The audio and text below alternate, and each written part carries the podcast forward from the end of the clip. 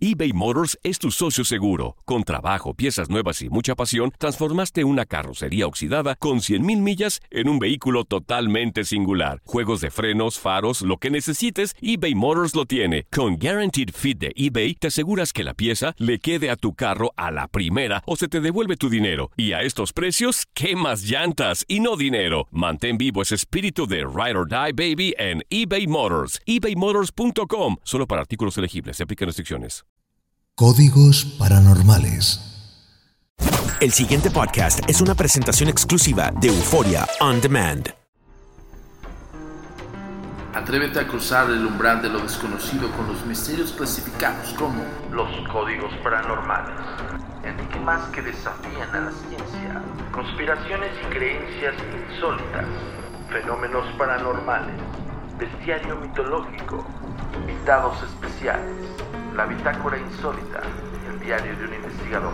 Todo esto y mucho más por univision.com con Antonio Samudio. Comenzamos.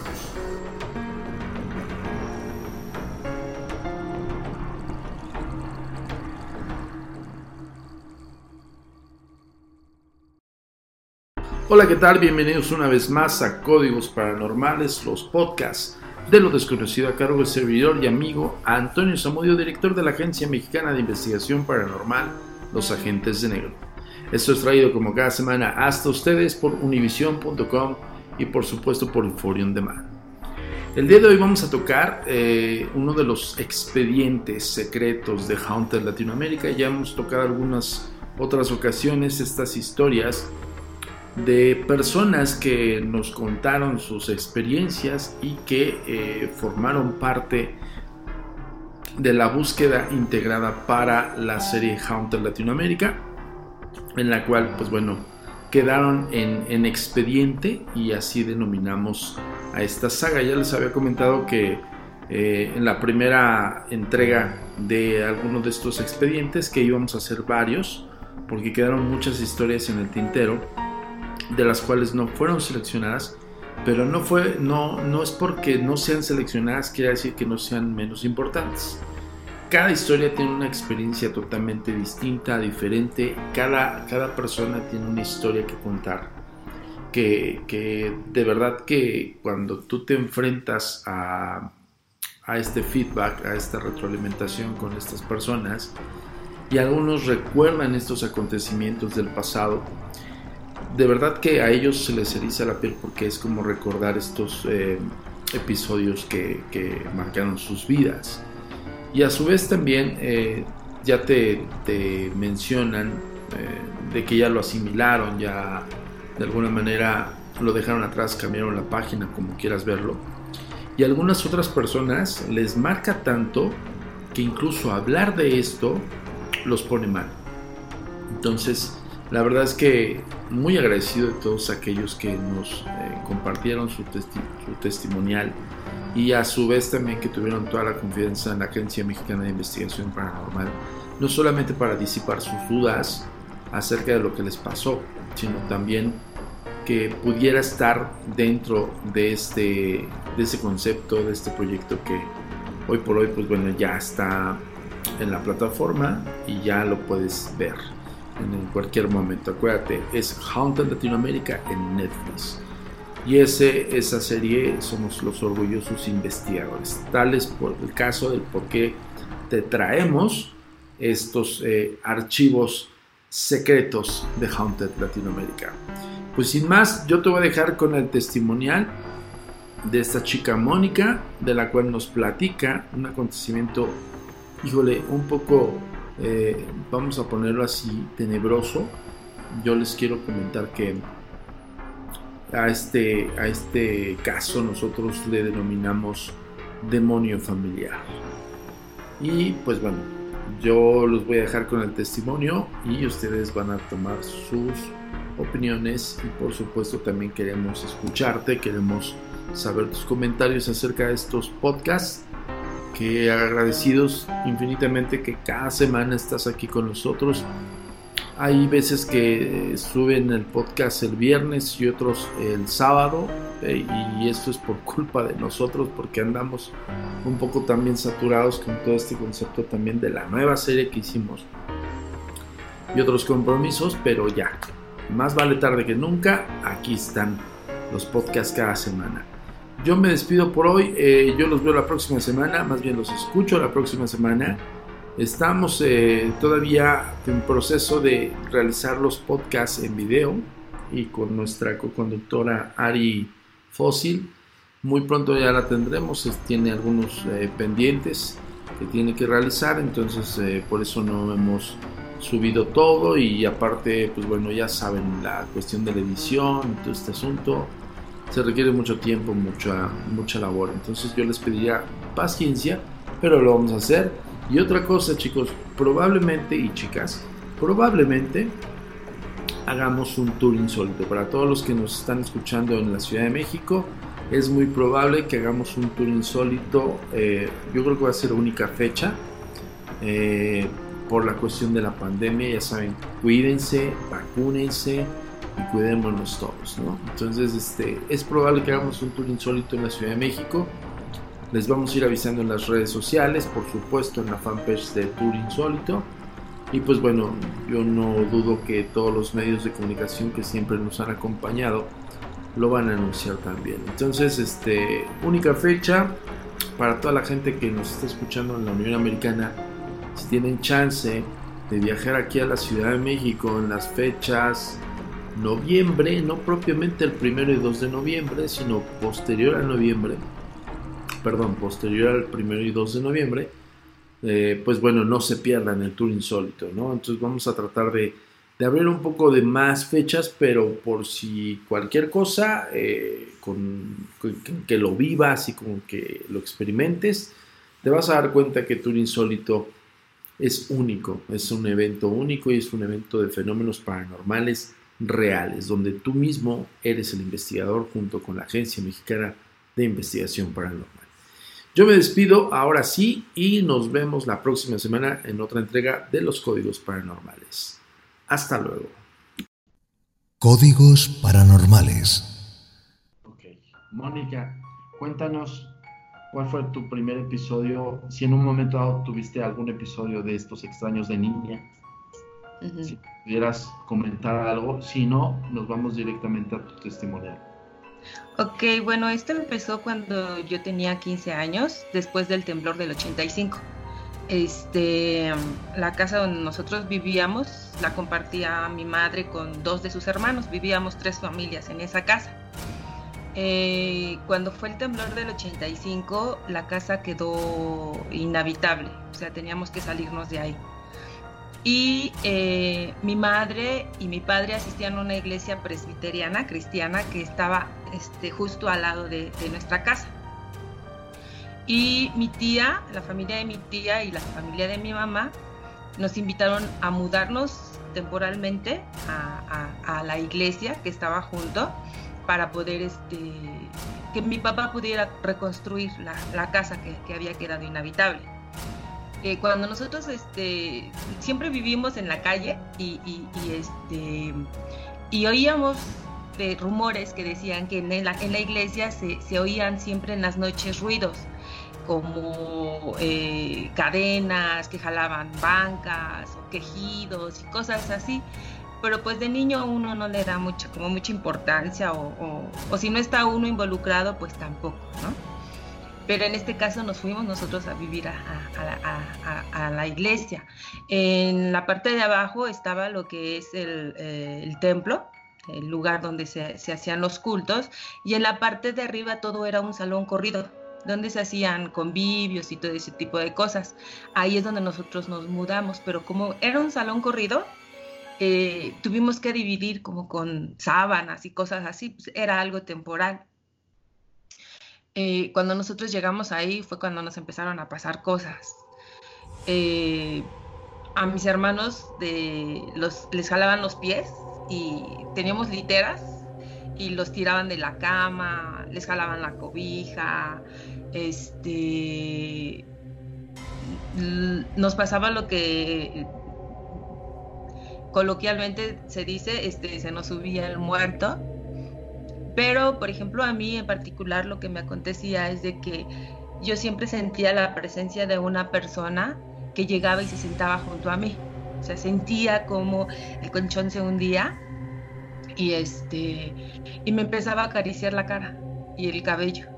Y no, no lograba verlo, pero sí lograba oír lo que me decía. Y me decía que yo iba a estar bien, que no me preocupara, que siempre me iba a cuidar, pero que lo que más quería era que donde esa persona estaba yo estuviera.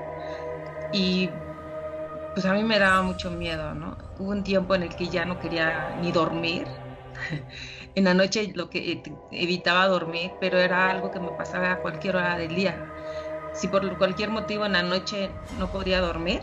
Perdón, Mónica, eh, nada más para hacer un recuento. ¿Esto pasó en qué zona de la Ciudad de México?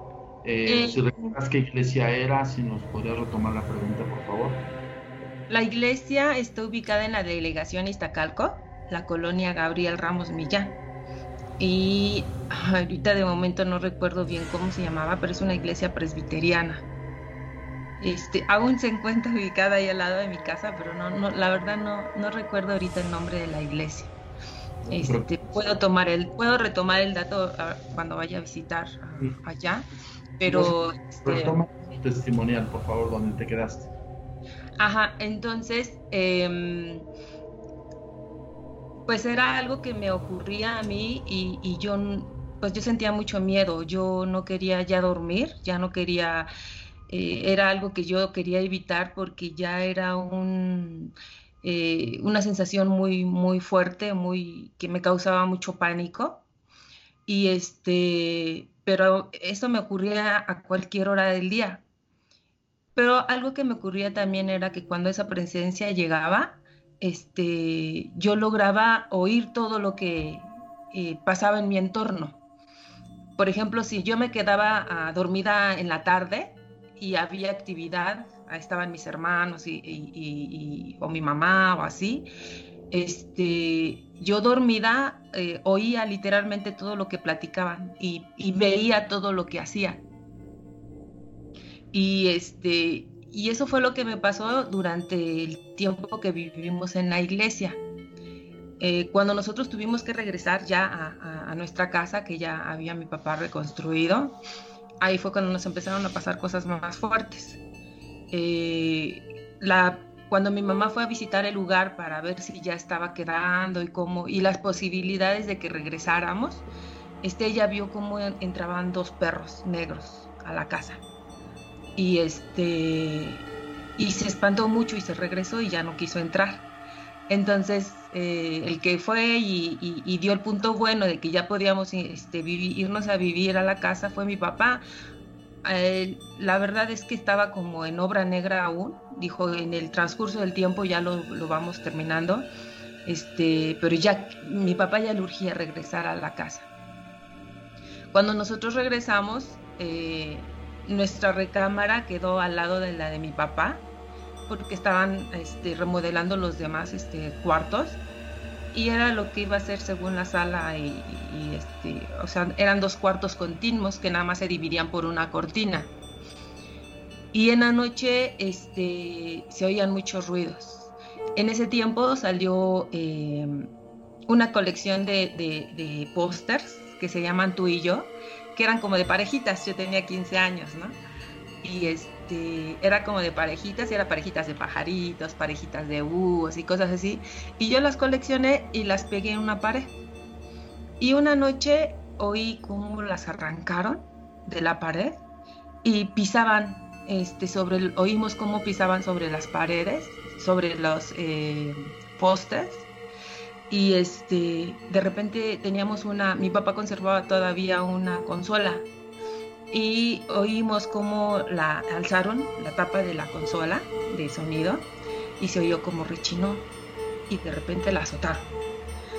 Em, nos pasaban de ese tipo de cosas. Nadie se levantaba nadie se paraba nadie comentaba nadie quería comentar nada porque no sé a lo mejor inconscientemente teníamos eh, eh, la idea de que si no lo comentábamos o si no lo platicábamos, no lo fomentábamos o, podría dejar de pasar, ¿no? Entonces era algo que no regularmente evitábamos. Pero eh, todos, perdón, Mónica, todos, todos, entonces se daban cuenta de todos los hechos.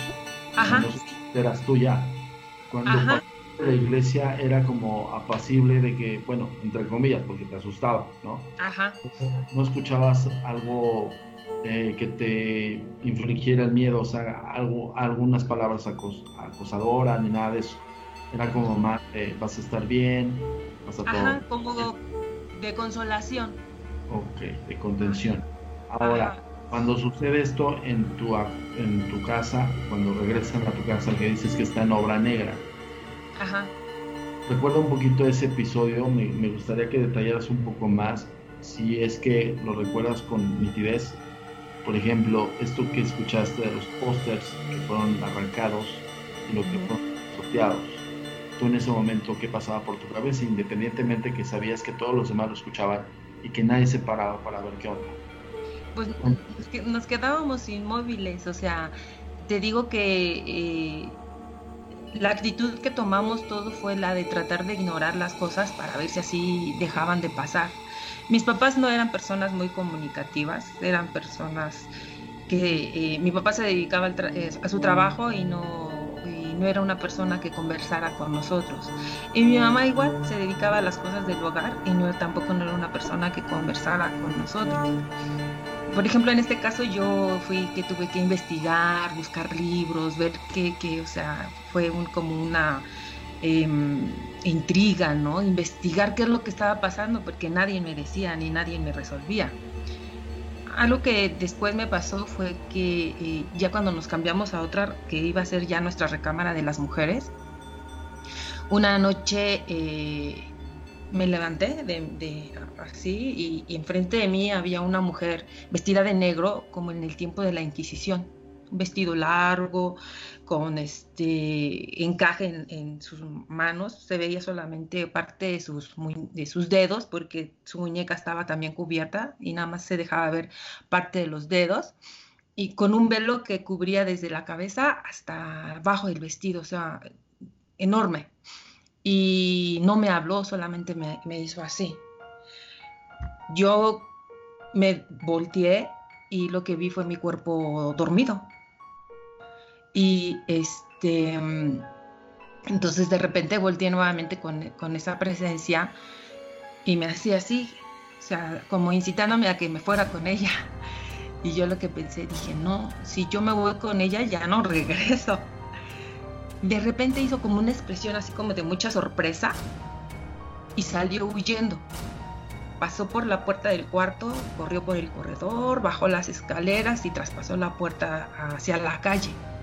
Yo recuerdo que yo la seguí, igual traspasé la puerta, bajé las escaleras, traspasé la puerta de la, de la salida de la casa, pero ya no vi nada, pero ya no recuerdo cómo regresé a mi cuerpo ese recuerdo solamente quedó hasta ahí, por decir, ¿no? Ya no, no supe quién era, yo lo que me imaginé es algo vio detrás de mí que la asustó mucho y que por eso salió corriendo. Pero eso eran cositas que me intrigaban más, ¿no? Y por eso empecé a buscar como libros que, que, me enseñaran y todo eso. Después de, esa... Perdón, Mónica, ¿qué tipo de libros averiguaste? ¿Qué tipo de libros leíste? ¿Si te dieron una base? Eh, pues mi mamá era, y mi papá eran cristianos. Entonces los libros que yo empecé a, leer eran con base a, este, cosas cristianas, ¿no? En ese tiempo se usaba mucho lo que ellos le llaman la guerra espiritual. y este, le ponían nombres a los demonios y, hacían como empezaban en ese tiempo hubo como una temporada que se dedicaban a hacer como liberaciones, ellos le decían, liberaciones, y, donde ellos, este, según liberaban a la gente de los demonios que tenían. Y yo eso fue de lo que empecé a leer, de lo que fue, empecé, e inclusive una vez visitando la iglesia, este, eh, nos tocó según la manifestación de, de, una persona que se le estaba manifestando un demonio, y todos se asustaron, pero como yo ya había leído acerca de eso, empecé a hacer lo que en los libros decía, ¿no? Y platicando con mi hija, ella me decía, es que yo viví todo.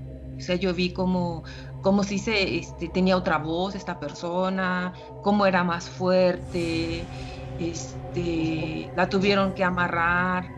Eh, platícame ese episodio, si tú lo viste, lo viviste y sobre todo pudiste hacer algo con lo que habías aprendido. Cuéntame ese episodio, por favor.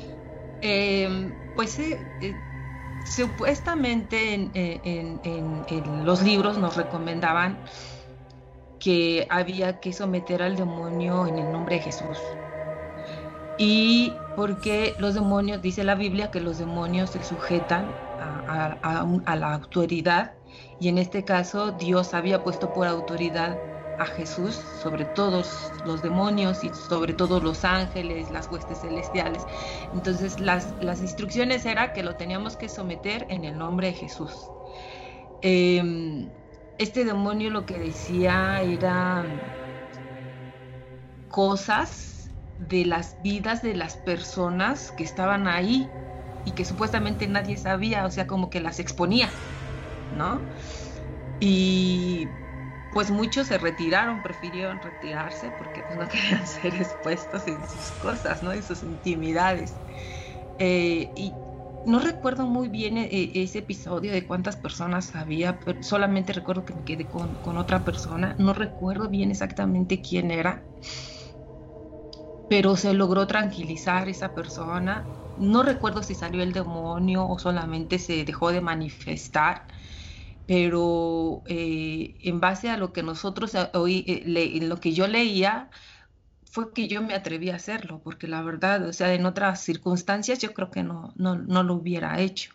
Eso fue ya después, yo ya estaba casada, yo ya tenía hijos. Perdón, Mónica, este, me quiero eh, otra vez regresar porque hace rato dijiste, sí le cambiado la voz, sí tenía super fuerza, platícame nada más esos detalles, sí, lo que viste, ¿va?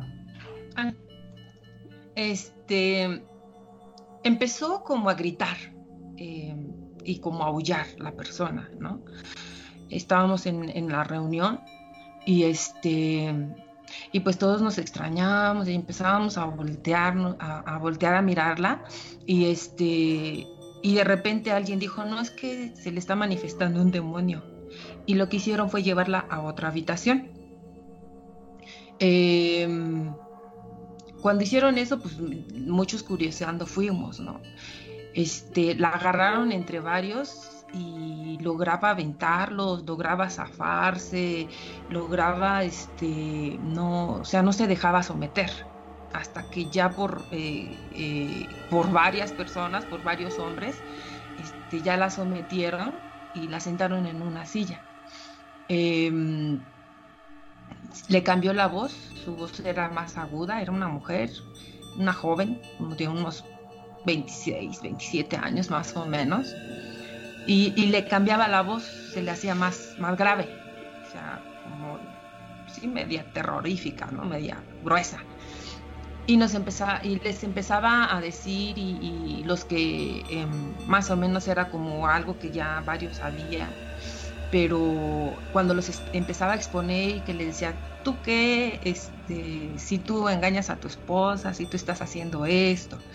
Entonces, este, a otros también le decía, tú estás haciendo esto. La verdad es que no recuerdo bien los detalles, ¿no? Pero fueron cosas que los expusieron y este, y de momento pues ya no los veía, ¿no? Ya estaban ahí y otros que no habían sido todavía expuestos decidieron irse hasta el último que me quedé yo con otra persona. Entonces te digo que yo recordé que, en ese manual decía eso y este y nos em, y empezaba a, cuando empezó a pasar eso ya no gritaba, ya no, ya no sé si ya se había cansado ella también o, si en realidad estaba este, haciendo efecto ese como exorcismo o liberación que ellos llaman. Y, y otra cosa que nos recomendaban era preguntarle el nombre del demonio. No lo recuerdo, recuerdo que sí me lo dijo, pero no recuerdo cuál, cuál me dijo. Y dijo que era un demonio familiar. Un demonio familiar y este que estaba con ella desde ya generaciones. Y que este o sea, que había sido de muchas generaciones que había pasado hasta ella. Y que, eh, pues que ese demonio familiar estaba con ellos para cuidarlos, pero que ella se resistía a, recibir ese y que por eso él se manifestaba, que con los otros no se había manifestado porque los otros como que lo habían aceptado, pero ella como que se resistía por estar yendo a una iglesia cristiana. Entonces, este, que por eso se manifestaba porque no soportaba estar ahí en ese lugar. Y este, parece que ya no los escucho. Es que nosotros le ponemos el micrófono en off para que no se meta ruido de acá. Este, ¿qué sigue después de que viviste esto? ¿Qué sigue después? ¿Qué, viviste después? ¿Qué edad tenías en ese momento? Bueno, eso ya, esto que te cuento, ya, yo ya tenía, yo ya estaba casada y tenía, tenía mis hijos, pero remontando un poquito atrás de, cuando yo empecé, cuando yo me empecé a salir de mi cuerpo, yo, yo en, en ese tiempo eh, fue como más, empezó a ser como más frecuente, de que de repente me salía de mi cuerpo, oía, veía, inclusive me veía mi cuerpo ahí en la cama, pero eh, comentarios de personas que según sabían o experimentaban de eso me decían, es que tú puedes viajar por otros lados, por otros lugares y salir y, experimentar. Y otros me decían, no, porque es muy peligroso, porque ya no puedes regresar y no sé qué. Entonces yo no me salía de mi cuarto. Pero lo empecé ya a tomar como algo gracioso, como algo chusco, porque yo decía, bueno, ¿qué hago entonces ahora, no? Y, yo me ponía a jugar y decía, a ver, ¿puedo volar? A ver, ¿puedo treparme en la pared? Y empezaba a hacer cosas que, yo decía, pues en lo que se pasa esto, ¿no? Y ya puedo regresar a mi cuerpo. Y este... Y entonces, según yo, empezaba a trepar por la pared, empezaba a, que es que a volar y cosas así, eh, esperando que eso se pasara. La verdad es que fue eh, un tiempo fue como muy aterrador y de mucho, mm, mucho miedo. Hubo veces que ya decía, ya no quiero vivir porque yo vivir así es muy feo, o sea, no, ya no quiero, no podía dormir, no podía concentrarme, eh, todo el tiempo con, con, esa presencia que llegaba y se sentaba junto a mi cama y me acariciaba y todo eso. Este, cuando yo ya dejé de darle tanta importancia y lo empecé a tomar como eh, algo gracioso, la verdad no me di cuenta cuando desapareció en mi adolescencia. Hasta después que me casé y empecé a asistir a una iglesia cristiana, fue cuando volvió a retomarse eso. Que, yo sentía esa presencia cuando empezaba a llegar. Eh, haz de cuenta que la empezaba a sentir desde que se acercaba. Cuando ya se empezaba a acercar, yo ya la presentía. Yo decía, ya viene, ¿no? Igual llegaba, se sentaba ahí junto a mí y sentía como se hundía el colchón de la cama en donde se sentaba. Y fue otra vez como que empecé a experimentar eso. Eh, me salía de mi cuerpo, otra, ahora sí, pues ya era otro ambiente donde yo vivía. Este, y empecé a otra vez a retomar lo de, investigar y saber por qué me pasaban todas esas cosas o, o qué, qué era... Em, este, o quién era ese ente, o para qué me quería, o, o, si era, muchos me decían, no, es que es brujería, otros me decían, no, es que es un espíritu familiar, quiere algo contigo, quiere que hagas algo. Otros me decían, no, es que es un espíritu malo que te quiere hacer daño, ¿no? eran muchas cosas que me, que me causaban como intriga, porque la verdad nunca pude resolver en realidad qué era. ¿Tú nunca eh, te sentiste acosada, tú nunca te sentiste, o cuando llegaba, te acariciaba nada más, la cabeza, la cara, no te acariciaba algo más, por muy fuerte que se escuche. No, no, era algo así como una protección, como que me quería cuidar, como que me quería proteger. Eh, en mí no era tanto así un, digamos, no tanto miedo, sino como que fastidio, como que ya no quería que me pasara eso. Eh, porque te comento nuevamente, era como que ya no, o sea, me intrigaba por qué era ese, ese sentir o por qué me, me, pasaban esas cosas.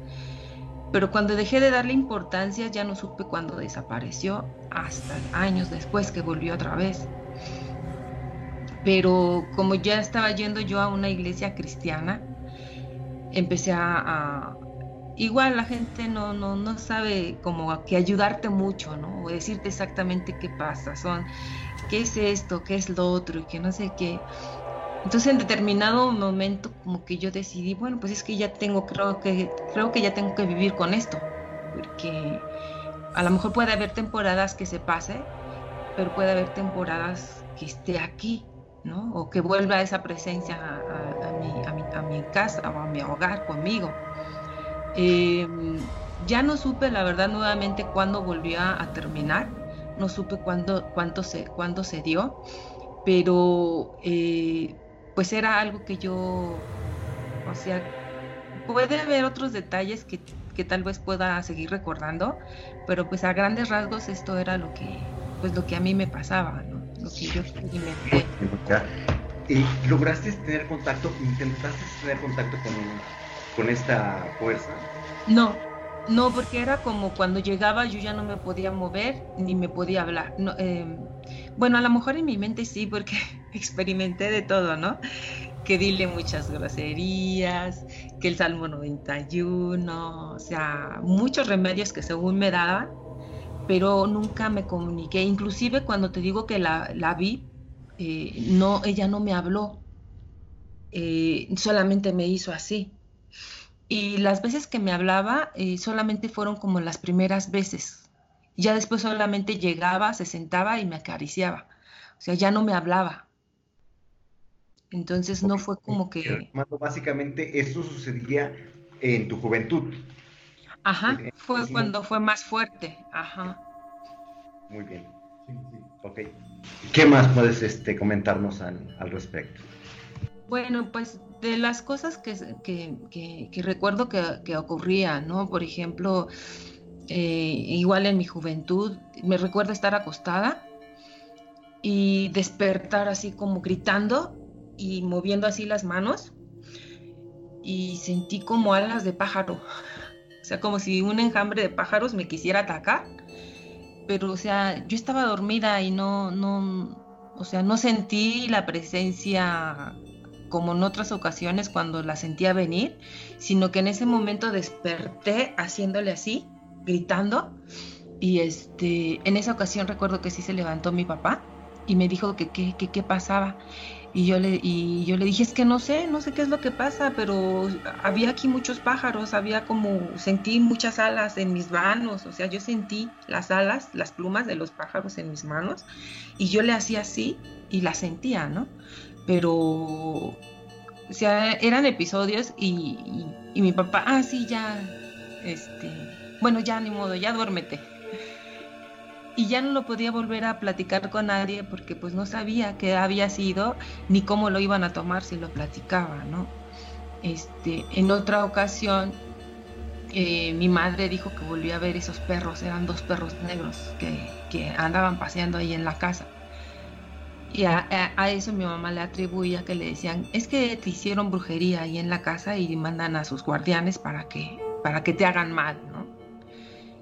pero durante ese tiempo estuvimos viviendo con cosas así, ¿no? Ah, tal vez mis hermanos puedan ellos también comentar algunas cosas que ellos vivieron, que yo desconozco por lo mismo que te digo, que casi no lo, no lo comentábamos, ¿no? No, no lo, no lo eh, pensamos que si lo evitábamos, pues no, ya se iba, iba a cesar. Pero eh, de momento eso es lo que recuerdo, que, que fue lo que me pasó. Y este y ya no recuerdo algún otro tipo de digamos este enfrentamiento no o sea que hayamos tenido este, esta persona y yo algún tipo de, confrontación. Eh, yo siento que tuvo miedo por, por lo que vio detrás de mí o no sé pero ya después era igual o sea que llegaba se sentaba en mi cama y, y me acariciaba la cabeza muy bien eh, durante todo ese tiempo estamos hablando de que identificas que siempre fue la misma energía, no, no fueron múltiples, siempre fue la misma. siempre fue la misma. Eh, mencionaste ahorita un punto muy importante que es eh, el círculo en el que se desenvolvió todo esto. Me comentas que tus hermanos, tus papás este, pasaron por esta situación. ¿Crees que alguno de ellos esté dispuesto a brindarnos su testimonio también? Pues igual y sí, eh, sería cuestión de que yo les comentara, este, para que ellos pudieran este, decir sus experiencias, ¿no? Lo que ellos vivieron en, en esa época, que la verdad yo siento que sí fue muy fuerte durante el tiempo que estuvimos en, en la iglesia habitando, porque te digo, eh, de repente nada más veíamos el azotón de uno de mis hermanos y este, decían, pues es que me jalaron los pies y me, me sacaron de la cama, ¿no? O que les jalaban las cobijas. Eh, yo nunca tampoco tuve la, eh, la digamos, el interés o, la intriga de preguntarles, pues, ¿qué más te pasa? o ¿qué más te sucede? o aparte de lo que te hace, porque a mí no me hacen eso, ¿no? A mí al contrario, llegaban, me acariciaban, pero a ellos no, a ellos los agredían. E inclusive, este, recuerdo, creo que mi hermano de Héctor, este, eh, él sí vio apariciones y, él era el que oía los ruidos abajo en la iglesia durante las noches, que era como que jalaban, este, arrastraban cadenas, jalaban las bancas, quejidos, y este, no todos los oían, pero sí, este, igual mis primos tampoco nunca supe de, de ellos qué experiencias tenían, pero de mis hermanos, pues sí, eso fue como una esa fue una de las razones por las cuales mi papá quería regresar de inmediato a la casa. No, no contaba con qué. eh, ¿El nombre de tus hermanos nos podrías compartir? Eh, somos ocho. El más grande es Martín, Yolanda, David, Héctor, luego sigo yo, Norma, María Elena y Francisco. Ok. Todos ellos estuvieron en el mismo tiempo, en el mismo espacio, con todo esto. Sí. Perfecto, nada más como para empezar a llenar un poquito los, los huecos. Muy bien, uh -huh. para darle seguimiento eh, o un cierre a, a esta narrativa, eh, ¿lo sigues viviendo? ¿Se acabó con alguna cosa en específica? ¿Qué sucedió? Eh, te digo que cuando ya le dejé de dar importancia, desapareció. O sea, ya no... Ya, ya, ya no tuvo lugar en mi vida, o sea, la verdad sí fue de repente que ya dejó de, de, de pasar esto y ya no sucedió. No sé cuál fue la razón, no sé cuál fue el motivo, eh, inclusive yo pues también este, dejé de asistir a la iglesia, no, ya, ya no iba, pero en cuanto le dejé de dar importancia, pues esto desapareció. Ahora dentro de este círculo eh, eh, religioso, eh, ¿acudiste con algún pastor o algo por el estilo como para buscar apoyo o únicamente nos quedamos en los libros? Eh, no era mucho de yo buscar este, ayuda personal, eh, porque tenía la idea de que a lo mejor iban a decir, ay, esta está loca está endemoniada, cosas así, ¿no? Más bien sí fue más literal porque quería evitar eso, que, que, hicieran un prejuicio sobre de mí y, o equivocado, ¿no? Yo decía, no, van a decir que estoy endemoniada, van a decir que estoy loca. Eh, recuerdo que había una persona, eh, se llama Marisol, era una vecina. Ella también me contaba de muchas cosas que del tipo que le pasaban. Eh, y ella era la que más o menos como que me aconsejaba y me decía, no, pues ese es un espíritu familiar, ese, ese espíritu es así hace esto, no tengas miedo, no te va a hacer nada, solamente te viene a cuidar. Y, y yo, ay, pero no, yo no quiero que esté aquí, que me da miedo, ¿no? Este, pero ella sí como que estaba más metida en esas cosas y sabía más, o no sé, ¿no? Ella como que me orientaba más. Pues en ese tiempo yo tenía 15 años. Ok, bajo este mismo concepto, ¿qué es o, qué entendías por el espíritu familiar? Pues según ella, el espíritu familiar son espíritus que están asignados a la familia para cuidarlos, ¿no? Eh, hay algunos que sí necesitan, decía, hay algunos que sí necesitan el cuidado, hay algunos que no. A mí, por ejemplo, ella me decía, es que tú tienes un don, tú tienes un don que ella quiere que tú desarrolles y que tú fomentes. Dice, por eso te puedes salir de tu cuerpo y por eso puedes oír todo mientras estás dormida y mientras estás, eh, eh, eh, mientras todos piensan que tú estás dormida, este, tú estás oyendo y viendo todo lo que hacen. Y sí, yo oía y veía todo lo que ellos hacían. Dice, pero ella era la que me incitaba, dice, pero necesitas salir, dice, y buscar otros lugares donde tú puedes ayudar y hacer el bien. Y decía, no, yo sentía mucho miedo de salirme de, mi entorno, ¿no? Porque sentía que ya no iba a regresar o que me iba a perder, no sé. Y yo decía, ¿y qué tal si ya no sé regresar? ¿Y qué tal si ya... Eh, nosotros pues éramos una familia eh, de bajos recursos. Yo recuerdo que mi infancia, pues mi entorno era la calle y, rara vez salíamos con nuestros papás de, visitas, así, entonces no fui, no era de, de que conociera mucho ¿no? O sea, ni siquiera de mi propia colonia o de mi propia calle. Estaba, estuve muy limitada a un círculo muy pequeño.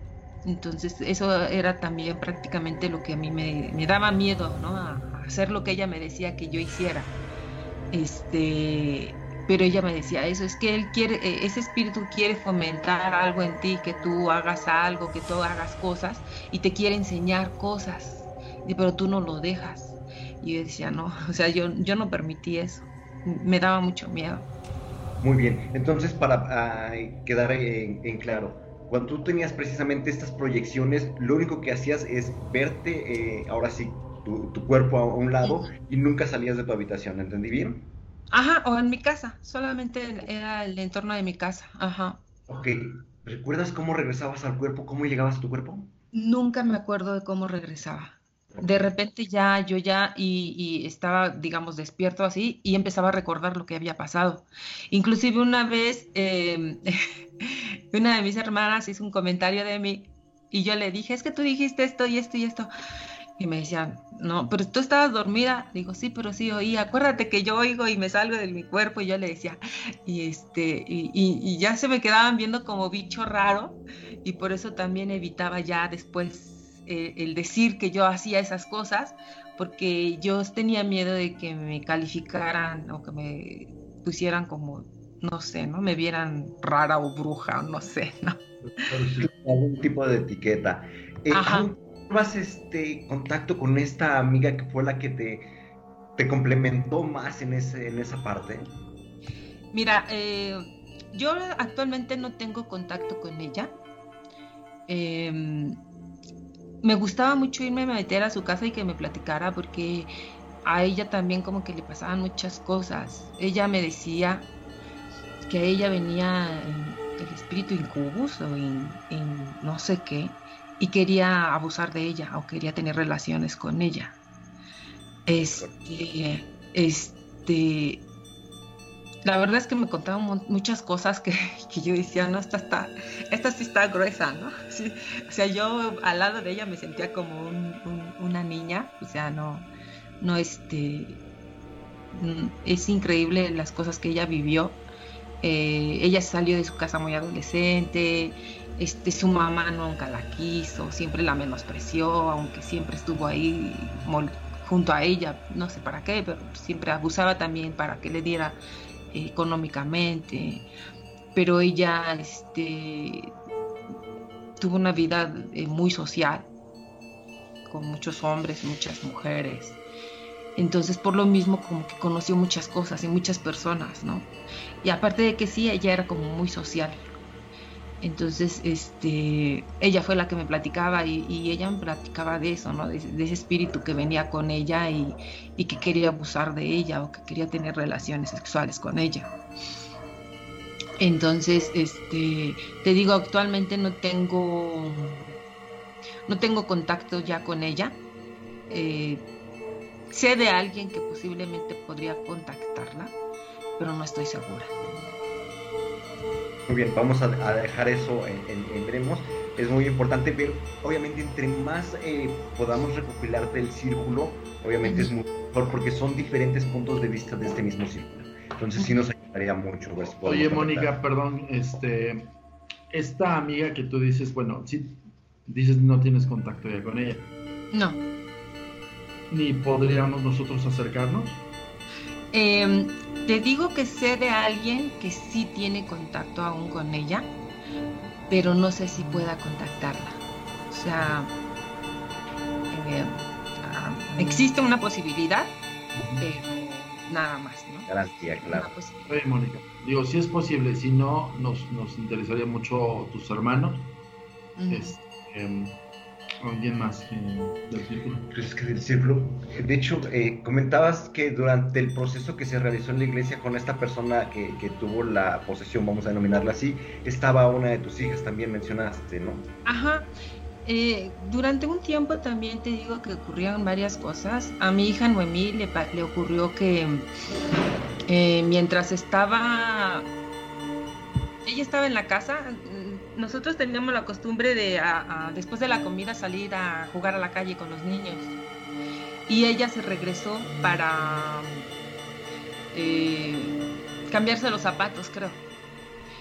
Y este y dice que ella me vio entrar por la puerta, puede tocar y entrar al cuarto y este y que la empecé a regañar, pero que de repente me oyó gritar en la calle y que fue como que dijo, o sea, ¿qué, qué pasa aquí?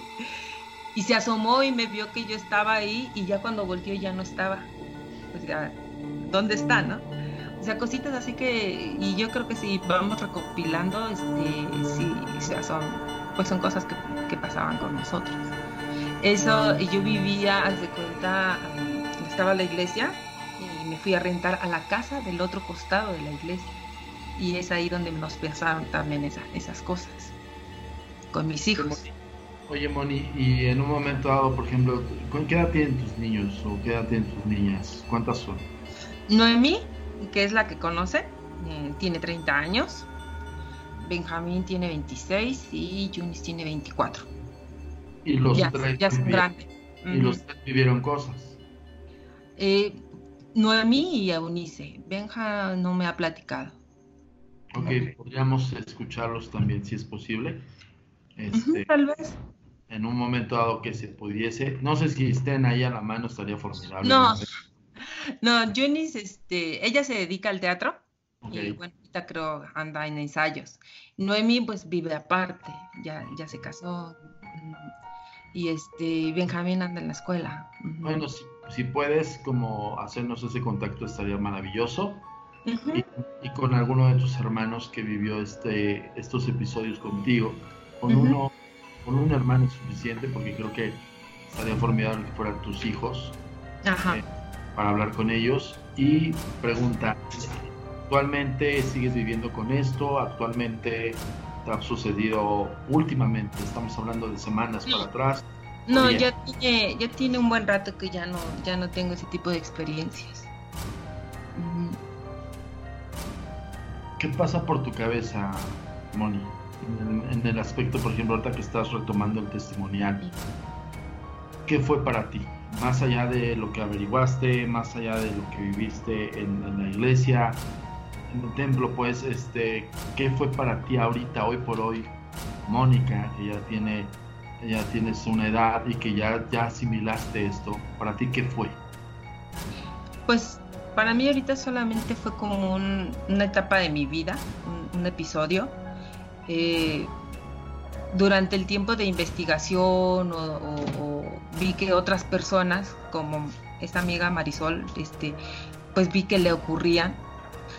Entonces, en determinado momento, cuando yo ya dije que no podía, con, ya no podía sostenerlo, lo vi como algo normal y que algo que yo en mi vida tenía que aceptar y que tenía que vivir con eso, eh, pues lo tomé como eso, ¿no? Como algo normal que a muchos nos, a, nos toca vivir.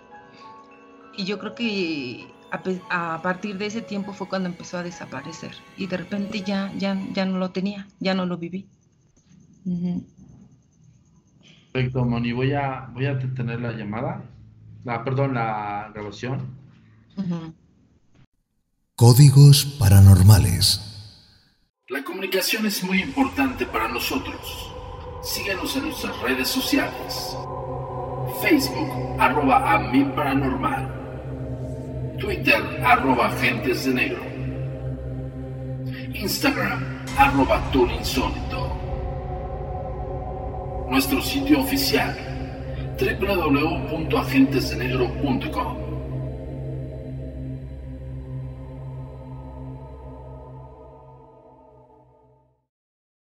El pasado podcast fue una presentación exclusiva de Euphoria On Demand. Para escuchar otros episodios de este y otros podcasts, visítanos en euphoriaondemand.com.